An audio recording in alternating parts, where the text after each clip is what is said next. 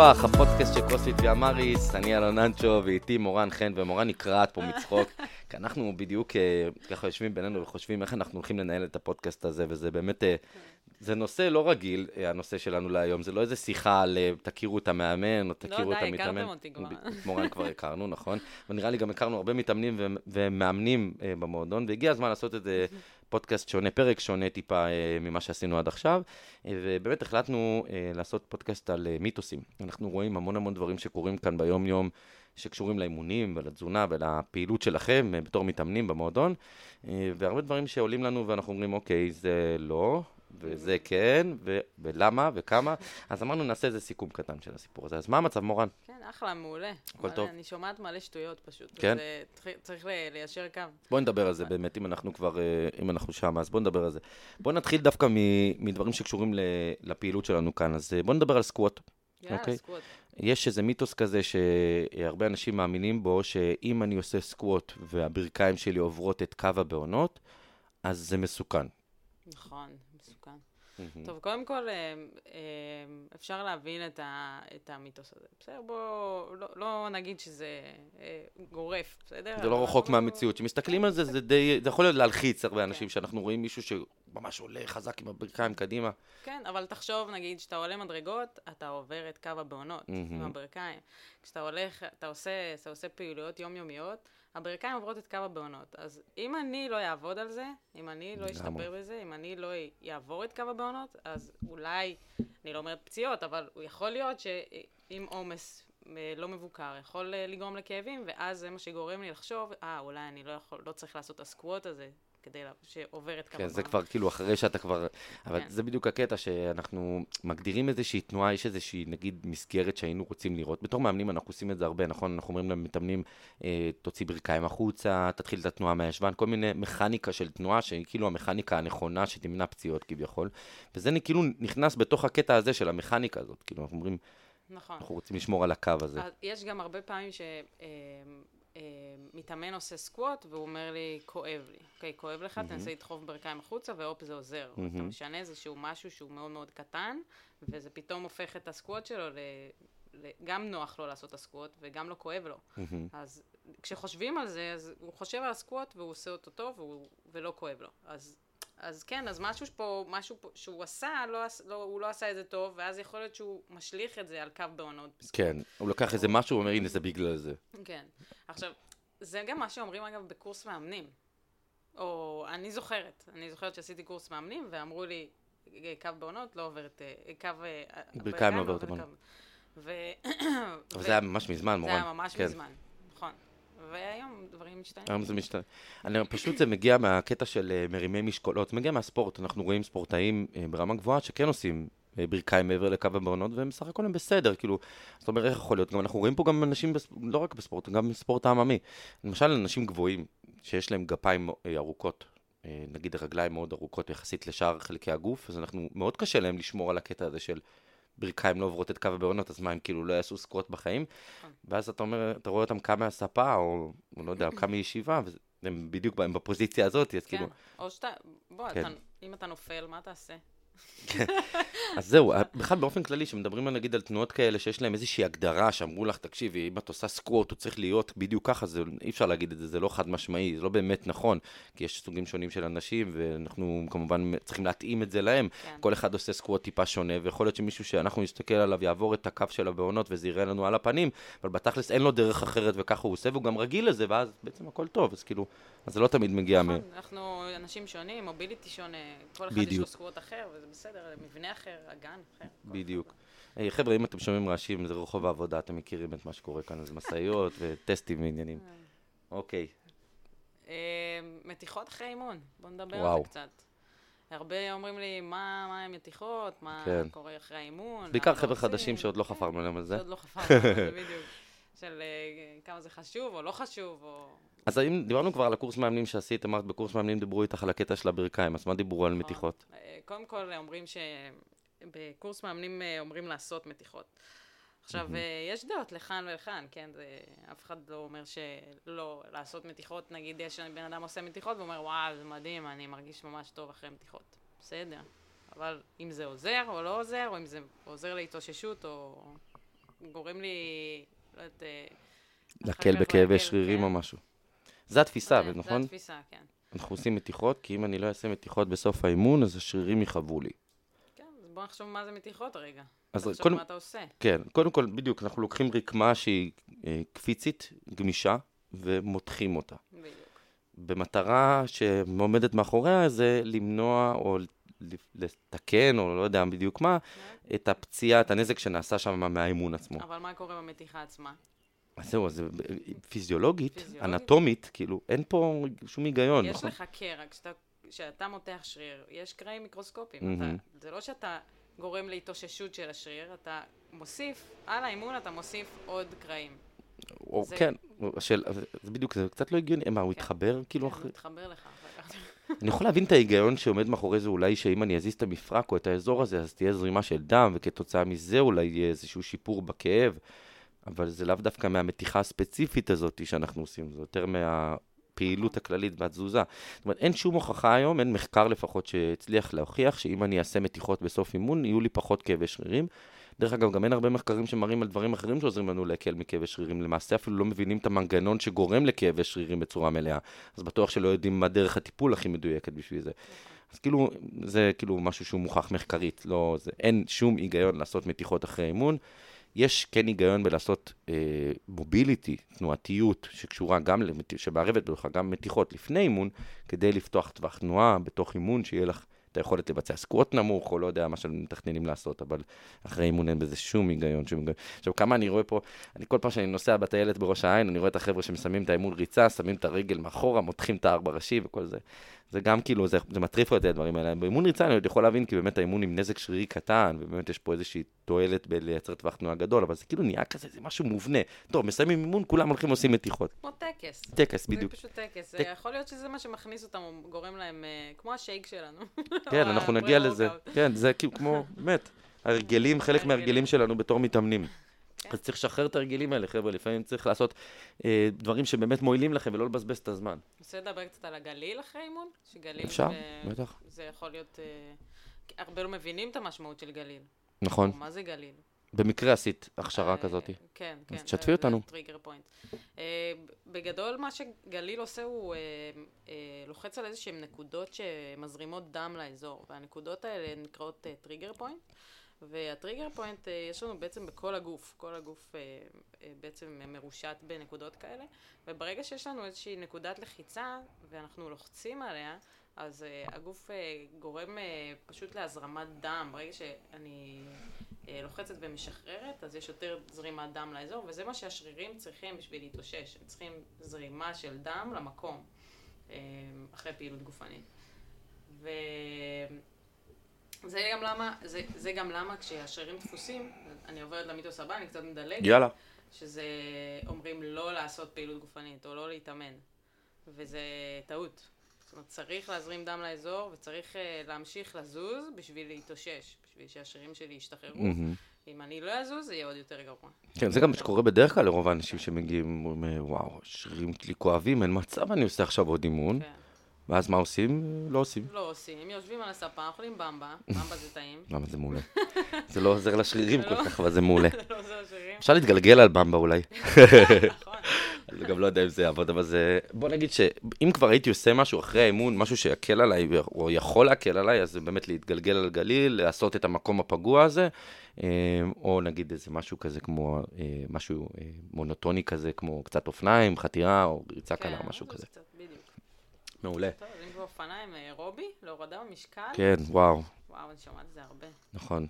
הקטע הזה של, אה, בוא נגיד שיש לזה איזשהו קשר לתזונה.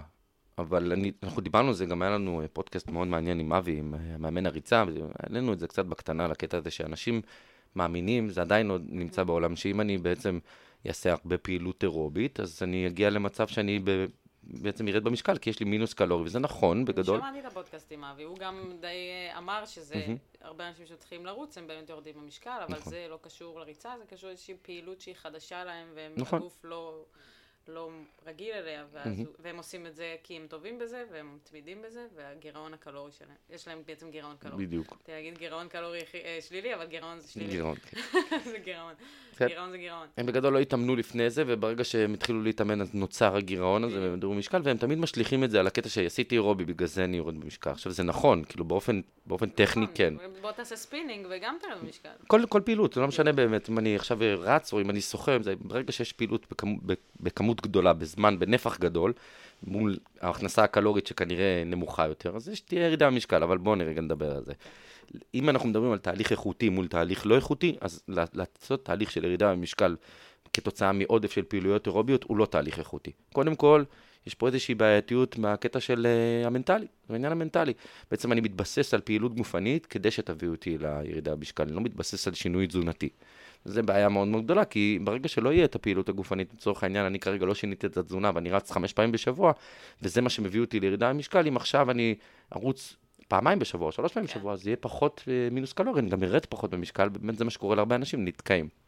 בנוסף לזה, כתוצאה מהמינוס הקלורי הגדול הזה, אנחנו פוגעים ב-BMR שלנו, אנחנו פוגעים ב-fat free mass שלנו, אנחנו מאבדים הרבה הרבה מסה, ובעיקר משרירים, כי הגוף רוצה לחסוך באנרגיה, והוא רוצה להיות יעיל לפעילות שאנחנו עושים הכי הרבה, ואז בעצם אנחנו נכנסים לאיזשהו תהליך שהוא בהגדרה שלו כמו ירידה מלוכלכת, אנחנו קוראים לזה. זאת אומרת, כן. אנחנו לא עושים את הדברים כמו שצריך, אנחנו מאבדים הרבה מסת שריר, ויהיה לנו קשה מאוד לשמור על משקל תקין בהמשך, וגם זה נראה הרבה פחות טוב. אמרת BMR, רק תגיד לאנשים שלא BMR, יודעים מה זה. כן, BMR, בזל מטאבוליזם רד, זה מדבר על קצב חילוף החומרים הבסיסי, זאת אומרת כמה אנרגיה אני צריך בשביל לחיות. לא כמה מהר אני הולך שירותים כל יום, כן? כן, זה לא קשור. ממש לא. אבל זה חשוב מאוד להבין, אז הקטע של הפעילות אירובית להורדה במשקל, זה לא, זה לא משהו שהייתי ממליץ לכם לעשות יותר מדי. כן הייתי מוסיף פעילות אירובית לשיפור המערכת הקרדיו-בסקולרית, שאני אהיה יותר בריא, וגם אולי קצת לתת איזה בוסט קטן לירידה במשקל, אבל אני לא הייתי מתבסס על זה כהדבר העיקרי ביותר והחשוב ביותר. למעשה הייתי מתבסס על אימון התנגדות, על משקולות, יהיה להם תפקיד הרבה יותר חשוב, בזמן שטיפלתי בתזונה, ירדתי במשקל, אה, ירדתי בכמות הקלוריות, סליחה, ויצרתי מצב, מצב של גירעון קלורי, זה גם ייראה הרבה יותר טוב, זה גם יחזיק יותר זמן, וזה פשוט הדרך הנקייה והטובה יותר. תרגילי בטן שעושים קוביות. כמה אנשים ששומעים את הפודקאסט הזה עכשיו בטח אומרים לעצמם, מה, מה, מה, אני מעניין אותי עכשיו לדעת מה יש להם להגיד על זה. כן, קוביות. כן. קוביות בונים במטבח. מורן, את עבדת בחדרי כושר. כן. כמה פעמים עשית סדנת בטן? אני שנאתי את הסדנאות בטן, אני פשוט הייתי נגד כל הסדנאות בטן אבל הכריחו אותנו כל רבע שעה לעשות סדנת בטן. כן, אבל האנשים היו באים, כי כן. אנשים כאילו... מפוצץ, תמיד. כן, מפוצץ. אה, אני עושה בטן, אני מרגיש את הבטן, mm. הבטן נשרפת, הנה, הנה, אני בונה קוביות. יש בזה, זה גם משהו, לפני שננפץ את זה, יש איזה משהו שאני יכול להבין אותו, באמת, מה שאמרת עכשיו. מה את אומרת לי, אני עושה בטן, אני מרגיש את הבטן, שזה משהו כזה שעושה לך הרגשה טובה. הפעלתי את הבטן, אז כנראה... כן. נכון? זה כמו התרגילי אה, סטודיו האלה שעושים לך עוד שלוש, עוד שתיים, ולהחזיק, ולהחזיק. ולהחזיק. ותחזיקי, ותחזיקי, ועוד שלוש, ועוד שתיים. מה את שלום אמרת לי עכשיו? די! וטוחנים, וטוחנים את הבטן. כן. הוא נשרף לך, ואתה מרגיש שהשריר עובד. אז מה את אומרת על זה? זה פרצוף אה, מיואש. זה כאילו המיתוס הכי כאילו- טחון. כן, כן. כי, כי זה מה שאנשים מרגישים, וזה מה שהם חושבים שעובד, וזה מה שהם מרגישים שנשרף, אז זה מה שחושבים, שיגרום להם לקוביות, אבל וואלה לא. כי עוד פעם, אה, עניין התזונה פה הוא משמעותי, זה לא... מי, ש, מי שעובד אה, אה, על תזונה ויודע, ו, ויודע ש... מבין ש... את הסיפור של כן. הגירעון, כן. אז uh, הוא יודע גם ש, שזה לא, לא נכון. נכון. פשוט לא נכון. תכלס אנחנו רואים את זה גם, נכון? גם בטן עובדת כל הזמן. בטן עובדת. בכל תרגיל אתה רוצה לחזק את הבטן, תעשה overhead squat. Mm. תרגיש את הבטן שלך. אתה רוצה, תעשה burpees. יש לי עכשיו burpees למוות. מורן אחרי אימון אה, מיליון burpees בערך. 140 זה היה. וואו. וואו. 140 burpees יביאו לך ריבועים בבטן הרבה יותר טוב. ממש, כן. והרבה כוח מנטלי גם, אבל זה לא קשור, זה לא מיתוס, זה באמת. אבל כן, נכון, הקטע הזה של באמת, אה, אם אני מחזק או מפעיל את שרירי הבטן, אז קודם כל אה, אני באמת לא ארד באחוז השומן שנמצא מסביב, מן הסתם, וגם התרומה של התרגילי בטן האלה היא כאילו נמוכה, כאילו, כמו שאמרת, overhead squat, אני יכול להבין את המשמעות של הבטן שלי, כי אני אמור להחזיק משקל מעל הראש, יש לה תפקיד משמעותי. לעומת זה, בכפיפות בטן, כאילו, מה, מה יש פה? זה כזה... זה בעיקר עובד על הראש. נכון, כן. אז חבר'ה, אה, מספיק לטחון אה, בטן סתם, תעשו לנו טובה. דרך אגב, הרבה יגידו, רגע, אבל אנחנו עושים תרגילי בטן באימונים. אנחנו עושים sit-ups, אנחנו עושים toes to bar, אנחנו עושים כאלה דברים. אז זה מכלול, זה חלק מ... יפה. זה לא... גם, גם כן. חלק, כן, נכון. גם, גם חלק, וגם יש פה איזושהי תנועה פונקציונלית, אנחנו עושים פה כפיפה בירך, אה, באגן, אנחנו עושים פה איזושהי תנועה של אה, קירוב, זאת אומרת, יש פה תנועה שהיא חשובה, אנחנו עושים אותה, היא פונקציונלית, אנחנו עושים אותה כל יום, כל יום. נכון. אבל אנחנו לא עושים, המיטה? כן, איך אתה קם מהמיטה? מהמיטה בלי שרירי בטן? אבל זה לא שאנחנו עושים את זה כאילו, זאת אומרת, המטרה היא לשפר, לשפר את התפקוד הזה של לקום מהמיטה, סתם בדיוק, דוגמה. נכון, פונקציונלי. זה פונקציונלי, בדיוק. מילה נכונה. מעולה, אז אה, נעבור לדברים אה, קצת שונים. על הילדים. ילדים שמרימים משקל לא גודלים. וואי, שמעתי את זה מיליון פעם. אני מאמן המון ילדים ונוער. הוא יישאר נמוך. כן. אני שומע את זה המון מהורים. לא, זה גנטיקה, נשמה. אז בוא, בוא נעשה רגע באמת אה, קצת, כן. אה, נתחיל מההתחלה. שחקן כדורסל שהוא נער שמשחק כדורסל, וגם במקרה יצא לי לאמן קצת שחקני כדורסל. את רואה ילדים, נערים, בכל הגבהים. חלק נמוכים, חלק גבוהים יותר. ואם את הולכת ככה כמה שנים קדימה, את רואה מי מתוכם נשאר, בדרך כלל זה היותר גבוהים. כן. עכשיו, זה לא שהם שיחקו כדורסל וכתוצאה מזה נהיו גבוהים. ההורים שלהם גבוהים, והם אה, אמורים להיות. גבוהים. אז כנראה שהם מתאימים לספורט הזה. ואותו דבר גם, נגיד, הרמת משקולות, שזה נגיד הספורט שאנשים מפחדים, ש... מפחדים שהילדים שלהם יהיו כאלה. כי הם רואים מרימי משקולות, והם בדרך כלל נמוכים. הם אומרים, וואו, אני לא רוצה שהילד שלי יהיה כזה נמוך, אני רוצה שהוא יהיה גבוה, וכנראה שזה מגיע מזה שהוא הרים משקולות. אה, זה פשוט לא נכון, הם גם נמוכים כי זה טוב לספורט. זה, אם הם יהיו נמוכים, יהיו טובים יותר, קל להם יותר. אז לא. ומעבר לא לזה, קשור, זה- זה פשוט לא קשור. נכון. לא קשור. אה, דרך אגב, זה... להפך, כן. זה פשוט טוב. זה, זה, זה רק יתרום להם, לכל הילדים ש, שבגיל צעיר מתחילים אה, להרים משקל. אני אומרת, הלוואי והייתי מכירה את הקרוספיט בגיל וואו. חמש. וואו, ממש. ממש. הייתי ילד אחר לגמרי, ילדות אחרת לגמרי, אבל בסדר, זה, זה כבר במקרו, אני מדבר במיקרו, יש פה עוד הרבה דברים. קודם כל, לחץ על, דוס, על דיסקיות גדילה. על אה, הדיסק, דיסק גדילה, מה שנקרא אה, הסחוס הזה שנמצא לנו בין השרירים לילדים, לפחות בגיל ההתבגרות, שלחץ על הדיסק הזה יוצר הפרשה של הורמונים וגדילה והיפרטרופיה, שזה הגדלת נפח שריר. זאת אומרת, לחץ על אה, עצמות זה דבר חיובי. לא, לאו דווקא דבר שלילי. פשוט תלוי מאוד כמה לחץ, זאת אומרת, כמה, בוא נגיד שאנחנו מדרגים את זה בצורה נכונה, סרגל מאמצים נכון לילד. כן, בטח, זה חשוב. אבל זה עדיין יתרום לו מאוד מבחינת הגדילה, הוא יגדל, הוא יהיה חזק יותר, הוא יהיה מסת שריר גבוהה יותר, הוא יהיה הרבה יותר אה, טוב בתפקוד יומיומי, וכל התהליכים של הגדילה שלו יעבדו יותר טוב. מאוד חזקות יותר. נכון. מעבר לזה גם עניין של ביטחון. אה, מרימים משקל. וואו, זה ממש. אני רואה פה ילדים, מגיעים אה, שפופים, יוצאים מפה. עם אה, ראש בשמיים. וזה משנה את ההתנהגות שלהם בבית ספר. וזה- זקופים. יש המון המון יתרונות באימון אה, כוח לילדים, אנחנו עושים את זה המון כאן, יש לנו אימון ילדים ואימון נוער.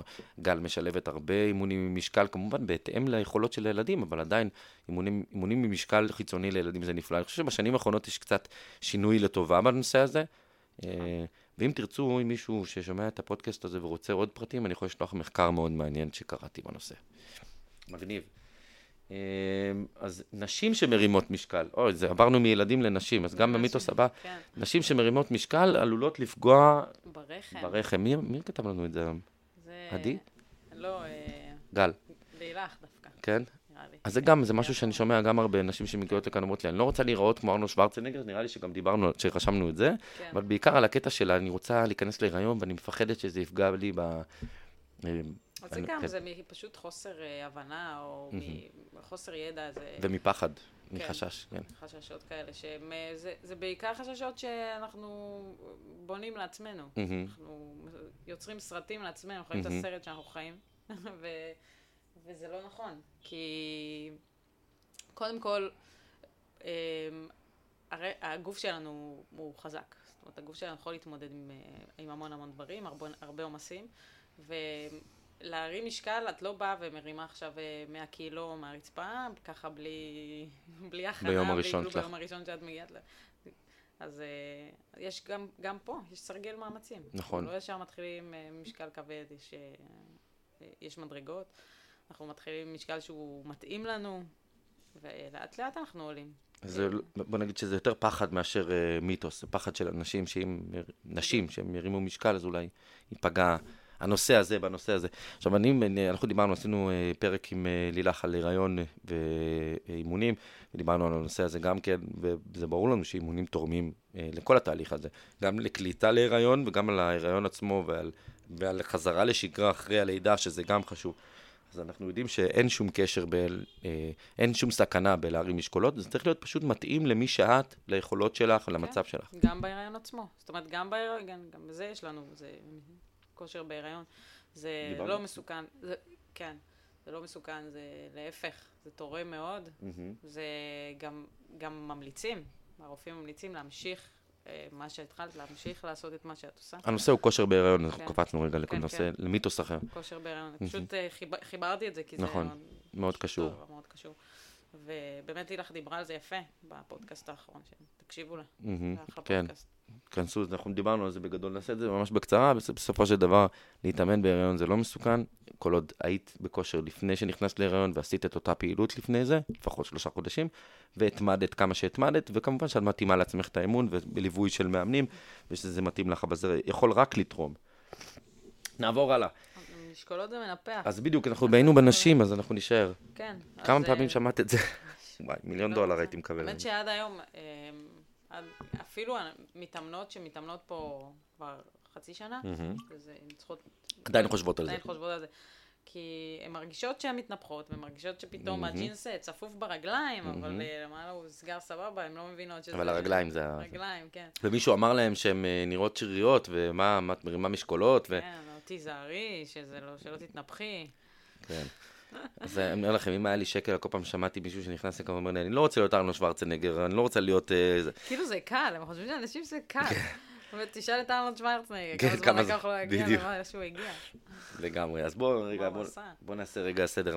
כל ההגדרה הזאת של מנפח, כאילו מישהו, מה זה קומפרסור? מה זה מנפח? כאילו, זה קצת, אה, אתם מבינים, זה קצת מעצבן לשמוע את המנפח. אז אנשים, נשים בכלל מתכוונות בעיקר לזה שהשרירים יהיו בולטים ושזה ייראה גברי, נכון? זה הפחד של אישה כן. בעצם, שהיא לא רוצה לראות גברית. בינינו, כשאנחנו מסתכלים היום, פותחים, אה, לא יודע, אינסטגרם, זה מאוד קל לראות אה, זה, ואנחנו רואים נשים עם אחוז שומן נמוך. כאילו, זה נראה פחות טוב או יותר טוב? אני תמיד אומרת שאני מעדיפה להיות עם אחוז שומן נמוך, ושרירית מאשר שמנה. כאילו- קודם כל, הכל טוב, כן, כל אחד זה בסדר גמור, ברור, אבל כן? אותן נשים, למה מורן אומרת את זה, אני יודע מה עומד מאחורי הדברים שאמרת, שאותן נשים שבאות ואומרות, אני לא רוצה להתנפח, הן הרבה פעמים מגיעות לכאן והן בעודף משקל, שכאילו זה קצת אבסורד, זאת אומרת, את באה לפה כדי לרדת במשקל, בעודף משקל, המצב הגופני שלך לא טוב, והפחד שלך זה יהיה שלא תתנפחי, כאילו, בואי רגע, עכשיו, אם ניכנס לזה לתכלס, גם זה לא ריאלי, זה לא יכול לקרות. כאילו, לא אהיה ארנו שוורצנגר מחר מזה שהרמתי היום uh, קצת משקולות. כן, הלוואי והייתי עושה פוש פוס אחד, והופה, יש לי דלתויד של ארנון. הלוואי וזה היה כזה קל. כן, כן ממש לא קל. זה לא. יש פה גם את האלמנט של התזונה, וגם את האלמנט של האימונים עצמם, וגם התמדה. וגם אלמנט של הורמונים. הורמונים שחסרים או יש לנו, נכון. אז בואו ניכנס לתכלס, נדבר על הקטע של ה... בתכלס, אוקיי? אז בואו נתחיל מזה שהקטע של לעלות במסת שריר תלוי מאוד במאזן, במאזן הקלורי שלנו ובגירוי השרירי.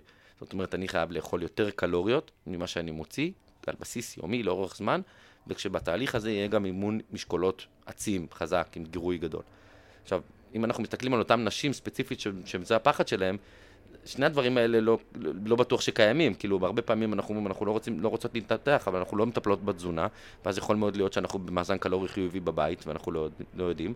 ודבר שני, שאנחנו לא מתמידות באימונים ולא מגיעות באמת לאימונים אה, כאלה בנפח כזה גדול שייצור ממש מצב שאת בונה מסת שריר ברמה שיראו אותה. או בנוסף לזה יש הרבה אנשים, נשים שמהמקום ההפוך הן מדברות. הן נגיד יורדות באחוז השומן ואז טונוס השרירי המוגבר הזה מראה להם כאילו בעין כאילו הם התנפחו כאילו, אלה כן. שני הסיטואציות שגורמות לנשים להיכנס לסטרס הזה. עכשיו, אני יכול להגיד לך באופן אישי, שאישה עם אחוז שומן נמוך ועם מסת שריר גבוהה בעיניי, הרבה יותר יפה, זה נראה הרבה יותר טוב.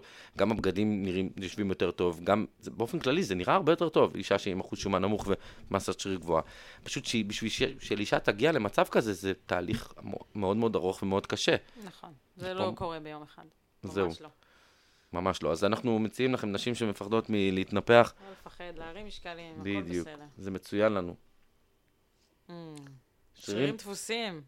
כן. כן, צריך לנוח. בואו נדבר על הנוח. אנחנו דיברנו על זה, אבל דרך אגב, אה, כן, המתיחות דיבר... אחרי אימון.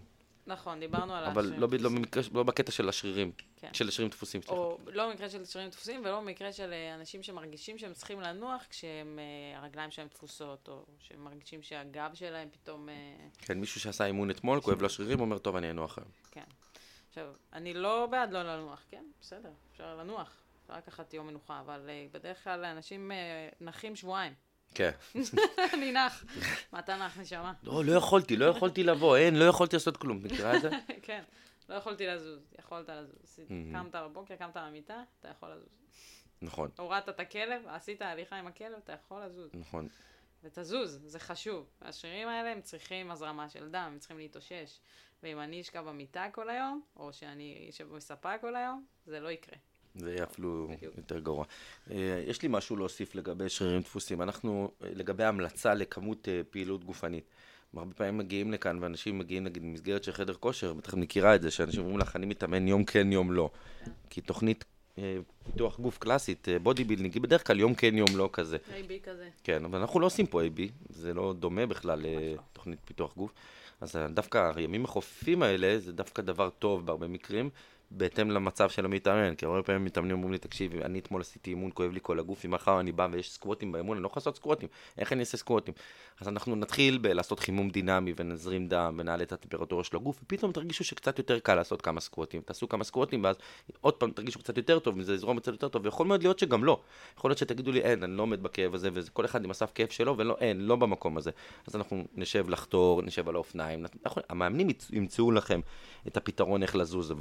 חייבים, חייבים כן. לזוז אחרי אימונים. אין אה, בעיה, אין בעיה להחליף את התרגיל, אין בעיה לבוא. ולשנות אימון, אבל אה, לזוז. זה בדיוק. שחשוב, זה השורה התחתונה. בדיוק. אה, דדליפט. מסוכן דדליפט. לגב, או בכלל תרגילים שמרגישים ש... כן, תרגילים בסדר, שמסוכנים לנו לגב. או... כן. גם על סנאצ'ים אני שומעת, זה מסוכן לגב. מסוכן לכתפיים, מסוכן. כן, אה, טוב, מסוכן זה, אתה יודע. זו הגדרה מאוד רחבה. ללכת לחצות- הכביש, זה גם מסוכן, מאוד. מסוכן מאוד. מאוד מסוכן. יש הרבה דברים שהם מסוכנים ואנחנו עדיין עושים אותם כי אין מה לעשות. זה- ספורט אה, כדורגל בשישי, זה, מסוכן, מסוכן. בואו נדבר רגע, אם אנחנו, לא כתבנו את זה כמיתוס, אבל אם יש משהו אחד שאני מקבל כאן מתאמנים זה אה, להקפאות רפואיות מפציעות, זה כדורגל עם החבר'ה בשכונה, כדורעף עם החברות בממנט, או לא יודע. איפה, זה גם, זה דברים שאנחנו שומעים הכי הרבה. אז אה, חבר'ה, לא בתור, בלי קשר למיתוס, תיזהרו בכדורגל, תמעיטו, תמעיטו, תבואו להתאמן. גם בדרך כלל לא, ישר בהם נכנסים למשחק, גם אפילו לא עושים חימום, לא כלום. כלום. וגם מתאבדים על המשחק. מתאבדים, אה, גברים עם האגו. צריך לנצח. טוב, בוא נדבר על דדליפט, מורן. מה, תגידי, את בתור... קודם כל כן. דדליפט, להרים משקל מהרצפה. נכון, אה, בתנועה הקלאסית, כן. אה, מסוכן לגב, אוקיי. קודם כל, כן. אנחנו כל הזמן מרימים משקלים מהרצפה. אתה עושה קניות, אתה מרים משקל. אתה, לא יודעת, מרים את הילד שלך, אתה מרים את הילד שלך מהרצפה. זה, זה, אולי זה יותר מסוכן, אגב, אם אתה לא מתחמם לפני. הילדים שלי כמו deadlift כבד. כמו deadlift. באמת. אבל קודם כל, כשיש deadlift יש חימום כמו שצריך. מהמם, יש אה, העלאת עומסים בצורה הדרגתית. מהמם. אה, יש אה, להקשיב לגוף. יש המון המון דברים מעבר לתרגיל הזה, הוא קודם כל הוא מצוין אגב. אני שומעת על הרבה אנשים שהתחילו דדליפט והפסיקו להם הכאבי גב. לגמרי, מלא. כי התחזק הגב. צריך לחזק את המקום שאני חלש בו. אם כואב לי, אני כנראה חלש במקום הזה. מהמם. אני צריך להתחזק. אז חבר'ה, לעשות דדליפט. כן, לא דדליפט. תרגיל, תרגיל מעולה. את- את- בחדר כושר, את עבדת בכמה חדרי כושר. את זוכרת שלימדת מישהו לעשות דדליפט בחדר כושר? מלא. כן. אף אחד שם לא יודע לעשות דדליפט. אז זהו, זה בדיוק, בגלל זה אני אומר את זה, כי אני זוכר שאני הייתי בחדר, בעולם החדרי כושר, הרבה מאמנים פחדו ללמד את זה, או כן. שהדבר הראשון שהם אמרו, שמתאמן אמר לו משהו על דדליפט, זה תרגיל מסוכן, עדיף לא לעשות אותו. כי הם לא יודעים, פשוט לא בדיוק. יודעים ללמד לעשות דדליפט. מלא מאמנים לא יודעים, והם פשוט בורחים למקום הנוח. נכון, אה, בטן, בוא נעשה בטן. כן. אז טוחנים את הבטן ולא עושים כן. תנועה פונקציונלית כמו דדליפט. בדיוק, שזה כן. בדיוק התנועה ההפוכה, ואני רוצה לחזק את שני... זה, זה יכול להיות גם מה שגורם לכאבי גב. נכון. פשוט אני עושה כל הזמן בטן, אבל אני לא מחזק את השריר. דיספרופורציה בעומסים בין השרירים. נכון. אין. אה, אין איזון. אה, מבחינת הדדליפט עצמו, אני הרבה פעמים אנשים אומרים לי, אבל למה אני צריך להרים דדליפט כזה כבד? למה זה צריך להיות כזה כבד? אז נגיד, אני תמיד נותן את ההשוואה הזאת של, עם, עם הפציעות, עם הנושא הזה של פציעות. אם אני אקח עכשיו, נגיד, סטרונגמן, איזה מתחרה סטרונגמן, פאוורליפטר, מישהו שמרים דדליפט למחייתו, מה שנקרא, שיש לו איזה, לא יודע, 400-500 קילו דדליפט, הבחורים הגדולים האלה שאנחנו רואים עם הבטן הענקית, אבל שמסוגלים להרים משקל נורא נורא כבד מהרצפה, והם מאוד מאוד חזקים. אה, ואני אומר עכשיו, אני לוקח את אותו בן אדם כבד, אה, חזק כזה, ואני אומר עכשיו בבית, שהוא מרים איזה קופסה מהרצפה, או איזה, לא יודע מה, איזה שקית כבדה, נגיד ששוקלת, לא יודע מה, נגיד 20 או 30 קילו. אם יש לו דדליפט לחזרה אחת בודדת, הוא מסוגל לנתק מהרצפה 400 קילו, מה הסיכוי ששקית ששוקלת 30 קילו, קילו תעשה לו איזשהו נזק? גם אם הוא מרים בגב עגול. גם אם הוא מרים גב עגול, בטכניקה לקויה. כן. זה כולה 30 קילו, הוא יכול להרים 400. אז בדיוק. האחוזים פה לא... לעומת זה, אם אני בתור ספורטאי, הדדליפט שלי, אחד הרם שלי של דדליפט הוא נגיד 100 קילו, שזה גם מכובד, לא בקטע של... לא, זה נמוך יותר, אז מן הסתם הסכנה שלי גבוהה יותר ל- לקבל פציעה מהשקית של ה-30 קילו. זאת אומרת, מה המחשבה? אנחנו רוצים להיות חזקים בדדליפט כמה שיותר, שאחרי זה בפעולות הבסיסיות האלה, שאנחנו לא מרימים בטכניקה הנכונה, ושאנחנו לא מוכנים להרמה, שהשרירים שלנו יוכלו לתמוך בזה, כן. ויהיו מספיק חזקים. שריר מגויס, בדיוק. ברגע שהוא יודע שצריך להרים משהו מהרצפה.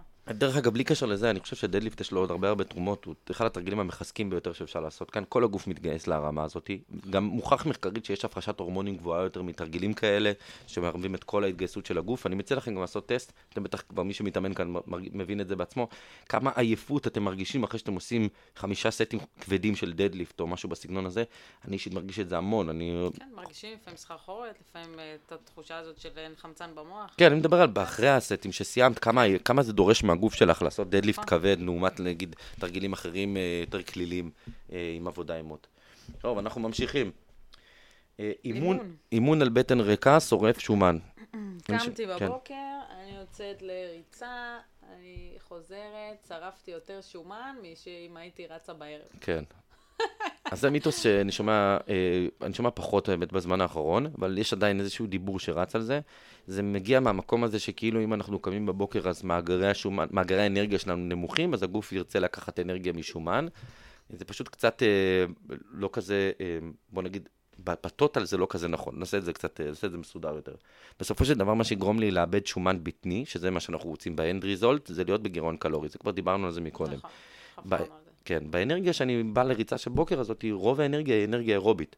זאת אומרת, אני מייצר אנרגיה מחומצן, מחמצן ומשומן שנמצא בזרם הדם שלנו. אז הקטע הזה של ה...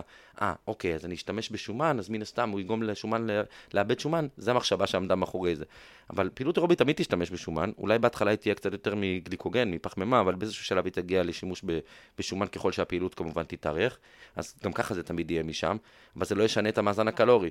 אז זה כאילו, לא רלוונטי, אם אני אוכלת את אותו דבר, זה לא רלוונטי. בדיוק, ממש לא רלוונטי, זה לא ייתן לי לא את משנה ה... מתי אני אוכלת את זה. כן. זה צהריים, ערב, תאכל את זה ב-6 בבוקר, תאכל ב-4. נכון, אין קשר לשעה, זה צריך להיות בתוך מסגרת, מסגרת היום שלנו. גם בזה, חבר'ה, אם אתם רוצים, יש מחקרים, אני לא ממציא סתם, אני יכול לשלוח לכם מחקרים, להעלות מי שירצה, בשמחה. וזה מוביל אותנו לחלון הזדמנויות. כן, זה גם משהו שנגיד בא מעולם החדרי כושר הרבה, אבל עדיין אנחנו שומעים אותו פה. יש לנו מכונת שייקים פה. נכון. כן. איך שאני מסיים את האימון, אני את שייק. דוחף אותו, ככה. אני יכול להגיד שאני אישית, באופן אישי, זה כבר הרגל שמושרש אצלי ומאוד קשה לי לוותר עליו. כן, לשתות את השייק אחרי האימון. כן. אז אה, אני, אני לא עושה את זה כל הזמן, אני צריכה... לפעמים אני גם לא יכולה. כאילו, לא תמיד אה, אתה את מרגיש... הולכת ש- לאימון? לא, לא, או לא יכולה, או שאתה לא מרגיש שאתה רעב אחרי... אתה לא חייב לאכול. לא בא לך על זה. לא רעב, לא בא לך. אז זה לא באמת הרגל כן. אצלך כנראה, שזה טוב, כן, אבל... אבל אה, לא, לא חייב בדיוק באותה שנייה שאתה מסיים את האימון, או את החלון הזדמנויות הזה, שזה שקר מוחלט, החצי שעה הזאת. כן, חלון הזדמנויות זה, זה. משהו שאנשים, אה, לא יודע, מיתוס שהגיע מאיפה, שהוא אין לנו מושג מאיפה, אבל בעצם אומר שברגע שסיימנו את האימון, אז יש איזה חצי שעה, 40 דקות, שעה, שהגוף שלנו מאוד רוצה חלבון כדי להתחיל כן. התאוששות או משהו, ובעצם אמרו, אוקיי, אז בוא זה תשתה. כן, כן, אתה- אז, אז זהו, אז אה, קודם כל זה לא, לא, לא נכון, זה, וזה קשור בסופו של דבר ל, לצריכה היומית שלך. זאת אומרת, תצרוך מספיק חלבון במהלך היום, והגוף יסתדר עם זה, ו... גם אם זה לא יהיה צמוד גם אם לאימון. זה לא יהיה צמוד לאימון. נכון. זה גם מוכח מחקרית. כן. גם מוכח, דרך אגב, אם אנחנו כבר צריכים משהו אחרי האימון, זה פחמימה, דווקא. אם השתמשנו בזה לאנרגיה, אנחנו צריכים להחזיר אותה. נכון. אז דווקא החלבון יהיה פחות אה, רלוונטי, אבל בטוטל של היום הוא כן יהיה רלוונטי. כל עולם תוספי התזונה בנוי על החלון הזדמנויות הזה בערך, כאילו זה, כן. זה- זה, זה- זה, הם עושים כסף. ככה הם עושים כסף, נכון. אז אה, אם אנחנו כבר מדברים על, אה, על זה, אז אה. בואו נדבר על אבקת חלבון. על הסכנה של אבקת חלבון, יותר נכון. כן, אבקת חלבון. שמעת על זה בטח מלא פעמים. אם אני שותה שייק... זה מעובד, זה לא טוב, וגם אני לא אהיה שרירי, בריא, אני לא רוצה להתנפח. להתנפח, עוד פעם להתנפח על זה. מה יהיה? מה יהיה? כן. גם אם זה היה כזה קל, אז היינו שותים שייקים כל היום. כן. אבל זה לא עובד ככה, באמת. לא, אנשים נרתעים מזה. יש הרבה אנשים שנרתעים בזה. בסדר, לא חייב לצרוך את החלבון. אם אתה אוכל אותו, אני בעד, תאכל אוכל. נכון. סבבה, אל תאכל. נכון. אבל זה פתרון מצוין. זה פתרון נכון. מצוין ל... ל... אם אתה מדלג על ארוחה, אם אתה צריך תוספת של אה, חלבון, אתה לא מגיע לצריכה היומית שלך, זה... זה תוסף זול.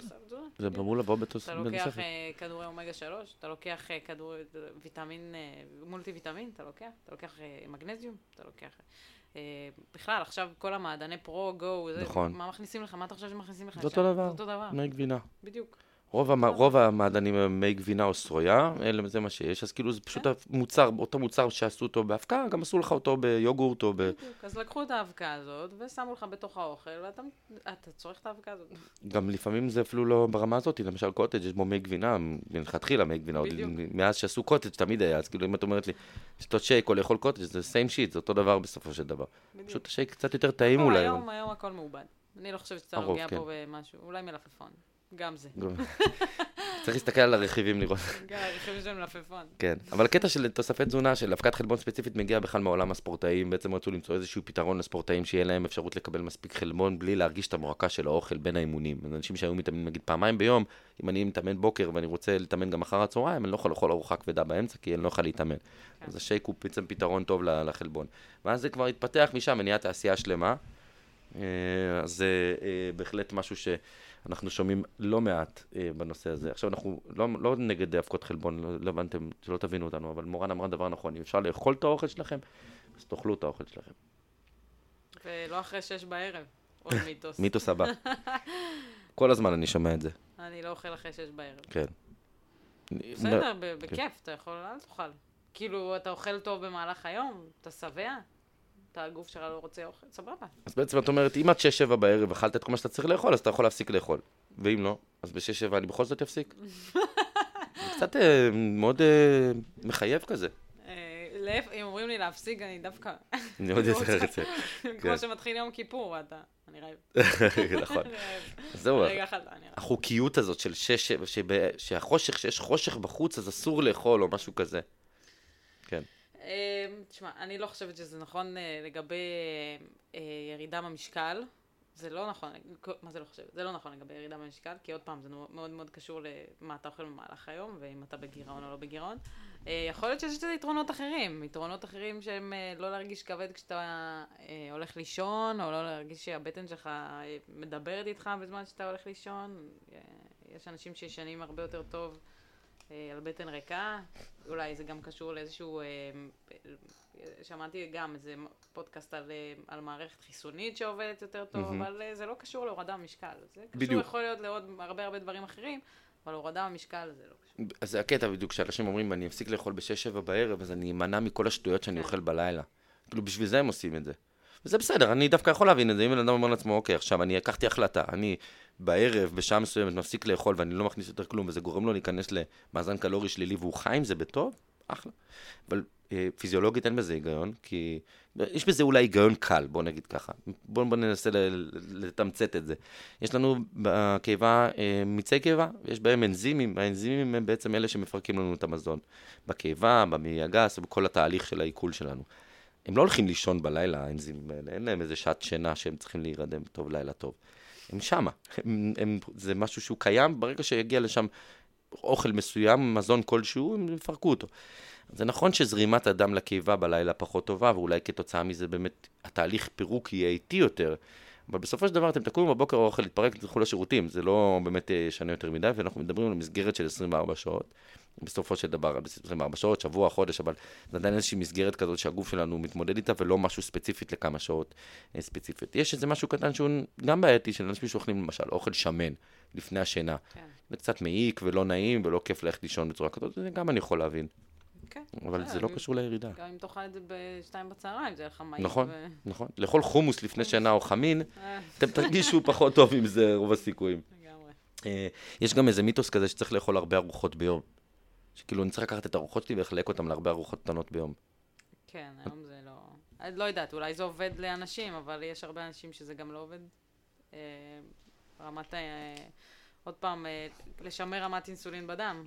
אה, הסוכר יורד, אני צריך להרים את הסוכר, אז אני חייב לאכול. למה? למה? למה? את יודעת, רועי דיבר על זה בפודקאסט שדיבר, שמעתי. זוכרת, נכון. את שמעת מה הוא אמר על הקטע של אה, זה משהו שמאוד תמיד מעניין. היה זמין אוכל. בדיוק, נכון.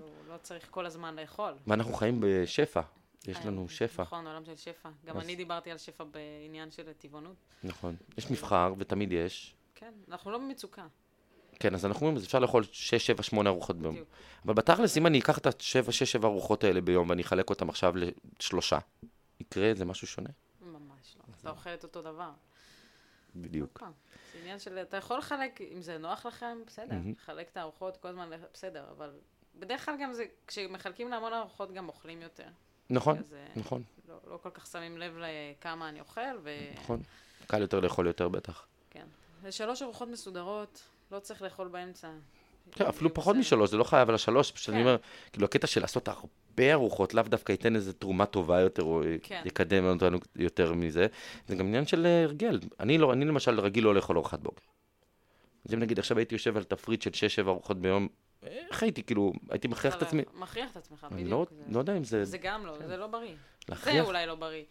בדיוק. אה, לה- להכריח את הגוף לדחוף אוכל. בדיוק, ממש, אני ממש מסכים עם זה. אני שומע גם דיאטניות שעדיין ממליצות על זה, ואני גם שומע הרבה כאלה שהתעוררו כבר והבינו שזה פחות... אה, אולי בעיקר להשריש הרגלים ולראות איך ש... בדיוק, השרשת הרגלים, והקטע של ההרגלים הוא הקטע המשמעותי באמת, וחשוב באמת. אם אתה יכול להתרגל לשש-שבע ארוחות ביום, לך על זה. אם זה לא ריאלי בשבילך, אז אל תילחם בזה, כי אמרו שזה. אתה יכול להתרגל לא לאכול אחרי שש בערב, וזה מה שגורם לך לגירעון קלורי מעולה? לגמרי. כל אחד ומה שטוב לו. שריר הופך לשומן. בטח, כל יום. אני אפסיק להתאמן, אז השריר יהפוך לשומן. או אם אני אתחיל להתאמן, אז השומן יהפוך לשריר. אוקיי. הגוף שלנו הוא מאוד מאוד חכם, מאוד חכם. ברגע שאנחנו מפסיקים להתאמן, הוא, יפ... הוא פשוט יפרק את השריר הזה. מהמם. יפרק אותו למחזור הדם, והוא לא יהפוך לשומן, פשוט אתם, אה, אתם תרגישו שהגוף רוצה להיות מאוד מאוד יעיל, מהמם. חסכוני באנרגיה, ושריר, מה שהוא עושה הוא בזבזני. בזבזני, שריר זה לא, זה לא טוב לנו, זה לא טוב לגוף. וכשלא צריך להפעיל את הגוף, אז אה, לא צריך את השריר. בדיוק. לא יהפוך לשומן, פשוט. ייעלם, כן. ייעלם. אז השומן הוא, הוא רקמה להגירה לשעת חירום, אז כאילו זה לא שעכשיו יגיד, אז אני אשמור את השריר הזה לשעת חירום. אני, הוא הוא פשוט לוקח עודף קלוריות וצובר אותם. כן. אבל שריר, באמת כמו שמורן אמרה, היא רקמה בזבזנית, מבזבזת הרבה קלוריות, וקלוריות זה דבר שהגוף שלנו לא רוצה לבזבז, הוא רוצה להיות חסכוני. אז ברגע שאנחנו נגיד במצב של חוסר אימון ואין צורך בשרירים, הוא פשוט יזרוק אותם לפח, אבל הוא לא יהפוך אותם לשומן, זה לא יכול, זאת רקמת שריר, והיא עשויה ממשהו מסוים, וזאת רקמת שומן מסוים, משהו, זה לא, לא מתחל. הם לא מתחלפים בתפקידים. שהכבד יהפוך לך לכליות, בערך. כן, זה יכול לקרות גם כן, בטח. אוקיי. תרגילים שדופקים את הברכיים, או תרגילים שדופקים, כן. תר- באופן כללי, להגיד משהו על תרגיל שהוא מסוכן, כי אם אני אעשה אותו, באופן כללי, כן, כדי- אין תרגיל שהוא מסוכן. יש בן אדם שמסוכן לעצמו. וואו, יפה, אהבתי את זה. אמרת את זה מצוין. יש פה אנשים שפשוט אה, הם חייבים השגחה צמודה. כן. לפני שהם בכלל מרימים משהו מהרצפה, מרימים דף. בס- בסופו של דבר זה לא התרגיל, זה הביצוע, זה הט- הטעמה של התרגיל הכללי, זאת אומרת, הטווחי תנועה, עומסים, בדיוק. זה כן. תמיד זה. תמיד זה. אין תרגיל בעצם שאני יכול להגיד, זה לא. לא, אין דבר כזה. אין דבר כזה. אנשים אומרים לי, אני לא עושה כי זה מסוכן, או משהו, תרגיל ספציפי, אז זה לא... זה, זה לא נכון. אין דבר כזה. אני כן. לא חוצה את הכביש, זה מסוכן. אני לא... כן, פשוט נימנע מזה, אז כאילו, מה עשינו בזה? זה לא. אנחנו רוצים להתרגל לכל דבר, להיות, להתמודד עם כל כן, דבר. להפך, תעשה הכל. מסוכן. אוקיי, בסדר, מסוכן תעשה. אני אשים איזה נקודה קטנה לגבי הנושא הזה, שאם נגיד עכשיו אנחנו מדברים על דברים שהם אה, אה, סכנה פוטנציאלית, כמו למשל קפיצות על ארגז, או אם מישהי אה, שלא בטוחה בריצה שלה, או מישהי בהיריון יוצאת לריצה בחוץ, סכנה של הנפילה. זה לא קשור למה שאנחנו מדברים, אנחנו מדברים על הגדרה של להגיד תרגיל מסוים הוא מסוכן, ולהגיד זה אבסולוטי, להפוך את זה לאבסולוטי. זה דבר שהוא לא נכון ולא חכם.